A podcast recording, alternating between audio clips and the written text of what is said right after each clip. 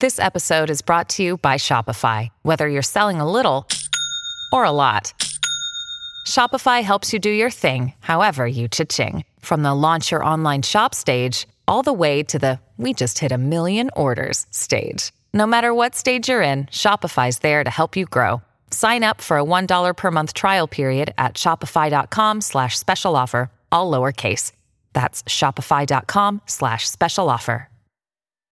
Welcome back to the Autonomous Electric Vehicle Summit here at FreightWaves. This is Alan Adler, the Detroit Bureau Chief, and this is the part of the Autonomous Electric Vehicle Summit which is not virtual. This is a live uh, uh, segment, and we're thrilled to have Don Burnette from Kodiak Robotics. Don flew in from San Francisco uh, which is pretty special, although it's also pretty hot out there. It is pretty yeah. warm, yeah. So, anyway, so a little background, guys, uh, on Don. He uh, uh, really goes way back in the autonomous space. Now, we understand that autonomous trucking is comparatively new, but autonomous vehicles really aren't. They've been around for a while, and you actually started uh, back with the uh, with the Google self driving car project. You started even before that with Chris Urmson at at, at CMU at Carnegie Mellon.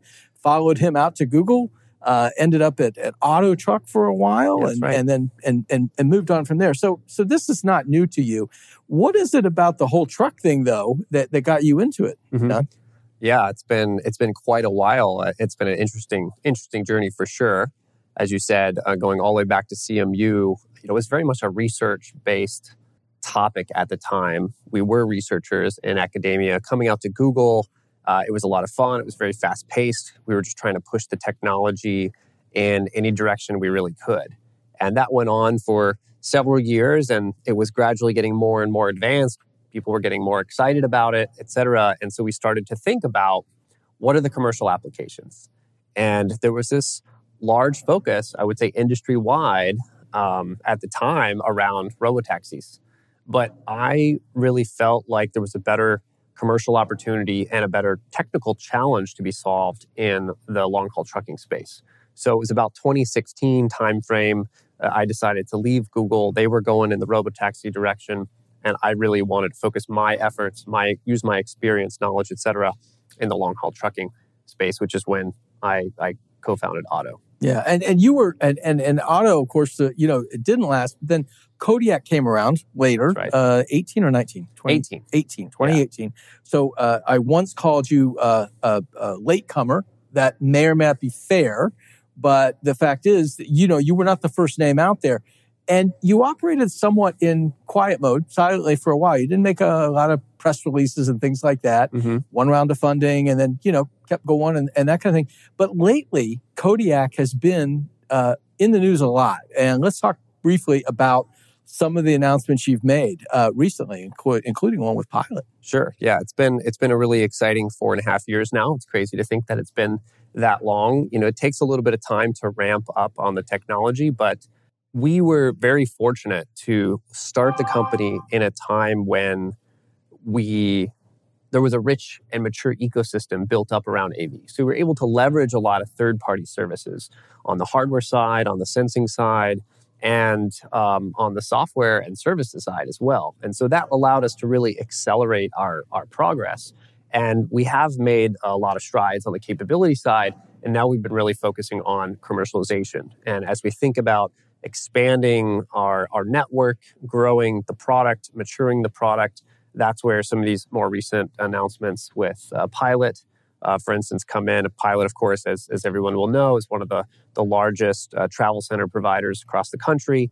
And we are focusing on what we call a hub and spoke model for deploying this autonomous technology, where the autonomy uh, drives from a terminal or a hub that's highway adjacent, hundreds or thousands of miles down the road, pulls off at another hub where we then transfer the trailers to a manually driven tractor where a human would take the load the, the final or first mile, if you will.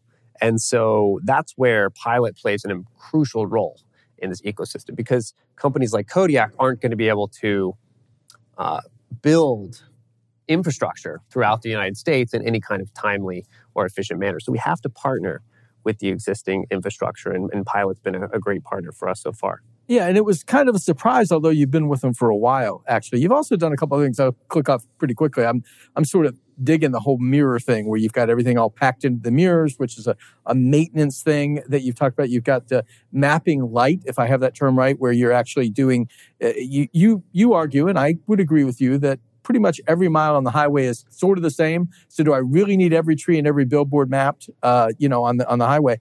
So those are a couple other things that, that you've announced. But let me, let me broaden this out a little bit because I think it's real important that we get your take on where we are on the road to commercialization. You're in 10 states now, running in 10 states. Mm-hmm. But but how about the industry? Give me a sense from your perspective of how far are we and what are the impediments or the roadblocks, if you will, to commercialization? Sure the from a technology standpoint, we are farther along than most people realize. And this is one of the things that we're always trying to portray publicly, externally, and, and get people to experience the technology. But the trucks are incredibly capable today. They can handle just about all of the driving tasks that you would expect a truck or, or vehicle to have to handle out there on the roadways, particularly in the highway environments, which is what we focus on. This is this is why we've now turned our attention toward uh, maintenance and sustainability, uptime, utilization, things like that. That's where the mirror pod and the sensor pod technology comes in. And for those who don't know, Kodiak has has moved our sensor suite externally to these singular pods, these monolithic pods that are on the sides of the truck. This provides us a very good view of the world 360 degrees around the truck for an autonomy perspective, but it also makes it very easy to install the system and easy to replace the system in the field if something goes wrong, if sensor breaks, needs to be replaced, or what what what have you. Um, and we think that that is really important to scaling the technology over time. Um, and then with that scale and, and that expanse, as you mentioned, it's really important that we have a technology system that can handle the highway environment that we're operating in at scale, which is where that lightweight mapping system that you mentioned comes in. Right. Most of the industry runs on the opposite of lightweight, high, high definition maps, and they're very detailed and cumbersome to build, cumbersome to maintain, and, and hard to scale. And we think that our approach really lends itself to more of a commercial application talking about the 10 states uh, for a moment, you know, it's, it's interesting. I saw a map. We were, we were at the uh, ACT uh, research uh, seminar 67 was the number uh, a few weeks ago and there was a map that showed up i've got to i've got to find it but it was almost all red but there's one really big white spot on it and it was the state of california and the map was showing where there is legislation or regulation that allows commercial autonomy right California is the home to yourself and many of your competitors, right? Uh, from all around. And uh, the question that I would have to ask you is California isn't on board yet. What's it going to take, and how important is California to this? Sure. So, to begin, we've focused on Texas early on. We have a an office in Texas. We were the first autonomous trucking company to get to Texas. Now every other company is, is operating in Texas. Um, and we've been on the I-45 corridor, like you know many of our competitors, but we, that's three and a half years old now. We've that's really been our bread and butter, and so we've been pushing to expand broadly across the entire United States. As you said, we're in ten states. We think this is really important for the evolution of the technology. It's not enough to just focus on one small regional area. We really need to prove that the technology is applicable broadly across jurisdictions, across the different complications that you encounter throughout the United States. Of course, we're still focusing on the southern uh, southern portion, the Sun Belt, um, but California, as you mentioned, is is uh, one of those uh, states where commercial operations has not yet been allowed. I would say that that hasn't been holding us back necessarily up until this point because we have been able to operate in places like Texas.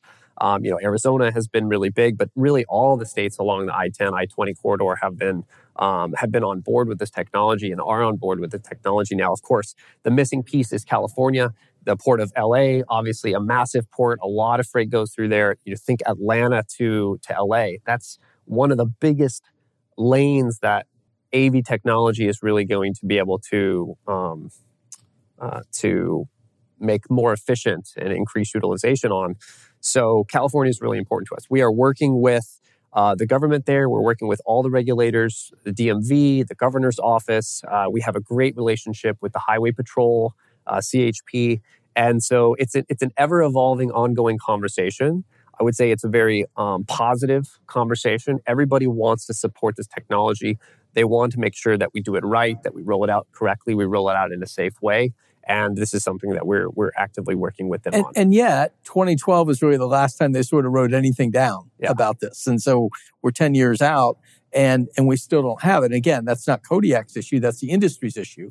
Uh, to get there, I know that I know that you have, and I'll I'll plug it for Friday's Truck Tech newsletter uh, because we're talking about California Dream and getting there, and you know what what's gonna what's it gonna take because it feels like a really big miss right now. Anyway, um, there's another thing that's kind of interesting, uh, you know, about uh, autonomous vehicles. You know, when we think about electric trucks and we think about autonomous trucks, right? Mhm. They tend to operate in separate lanes Yeah. right now. They don't. They don't really seem to have much of a merger going on. What is that going to take? What do we need to do to get there? I mean, I guess everybody I talk to says it's a really good idea, and we're working on it. Pick it up from there. Sure. Well, obviously, these days we're focused on the, the uh, we're focused on diesel trucks because Mhm. that's what we really have available. And uh, for the autonomy purposes, par- particularly over the road, that's really where that asset utilization, the increased hours of service, and the efficiency really uh, has the biggest bang for the buck. And that's where the industry, is, certainly Kodiak, has been focusing today. That being said, I think electrification is the future. Most people would, I think, agree with that. However, in the trucking space, it's a little bit more complicated because of the, you know, the simply the loads, the distances, and the, the, the power density isn't there in batteries today. I think it's very interesting to think about uh, hydrogen power and um, the the technologies and the, and the folks that are working in that area. I think that's probably going to be the, the technology that brings us over the road long haul um, uh, zero emission technology. And it may not be a fuel cell because just today, Cummins announced that they've got a, a letter of agreement with uh, Werner Transportation for 500 hydrogen internal combustion engines. So, you Right. know, this is coming later part of the decade. Yep. Probably before fuel cells are widely in in uh, operation. But you know, you've told me that you're working with uh, pretty much everybody. right. But Nikola comes to mind. They're going to have fuel cells out next year, and that's where you get to the 500 miles and beyond, right? And then, but if you're able to run, uh, it just seems fascinating to me. But if you can have an internal combustion engine that can run hydrogen, seems like a pretty good option. That's really exciting. And I, I mean, the great thing about where we focus our effort is that we're, we're very much platform agnostic. The sensors, the compute, the intelligence, the decision making, the AI, the machine learning, that it doesn't care whether it's in a you know combustion engine, diesel engine, hydrogen fuel cell, or battery electric. We can operate in all of those modalities on all those different platforms. Now, it remains to be. s- It's easy for me to say. Of course, now you know we have to actually uh, put up and uh, and demonstrate that technology, and that's something that we're, we're very eager to do. As you as you mentioned, you know we talk to a lot of the manufacturers that are that are on the forefront of this technology. It's not our specialty, so it's not the thing that we focus on. But we're very excited about the direction that the industry is going, and we're excited to showcase how autonomous and electrification can come together and really you know push us into the future of transportation, which I think is very exciting. Well, and this afternoon, plug time, folks. But this afternoon, you're going to hear from Michael Taylor, um, who is the uh, the head of uh, powertrain integration for Cummins, one of your partners, Yes. uh, and working with you and several of your competitors, uh, rivals, uh, on just that. Because really, you don't, with the agent engineers you have, you don't really want to spend your time doing powertrain integration. I mean, what what would be the sense in that when it's available? That's right. You we know. we don't want to focus on that. We want to spend our efforts on the autonomy portion, which we think is our expertise. That's the area where we really have our value add, and we'd want to focus on that and let the other guys uh, specialize in their areas. Sure, sure. Well, and again, I think uh, you know we, we talked to Mike when we were down in Indiana a couple of weeks ago, and and you know uh, he he makes a great case. I mean, you know, again, they are powertrain agnostic. They don't really care so much about you know which way is the uh, is this going to go. Uh, they just want to be there for all of it, right? I mean, that's kind of what they're looking for. Um, you know, so I think that there's there's a, a number of areas like this. I mean, the commercialization piece we've we've talked about. I mean, it's probably a little far off uh, yet in terms of really, you know, taking the driver out. I don't even ask you anymore when you're going to take the driver out because you probably wouldn't tell me if you knew. Yeah, we're going to take the driver out when it's when it's safe to do so. I do Mhm. think it's coming in the in in the next few years. Uh, but it's really hard to pinpoint exactly when it's going to happen. Pretty much every prediction is generally going to be wrong, and so we we don't like to make predictions.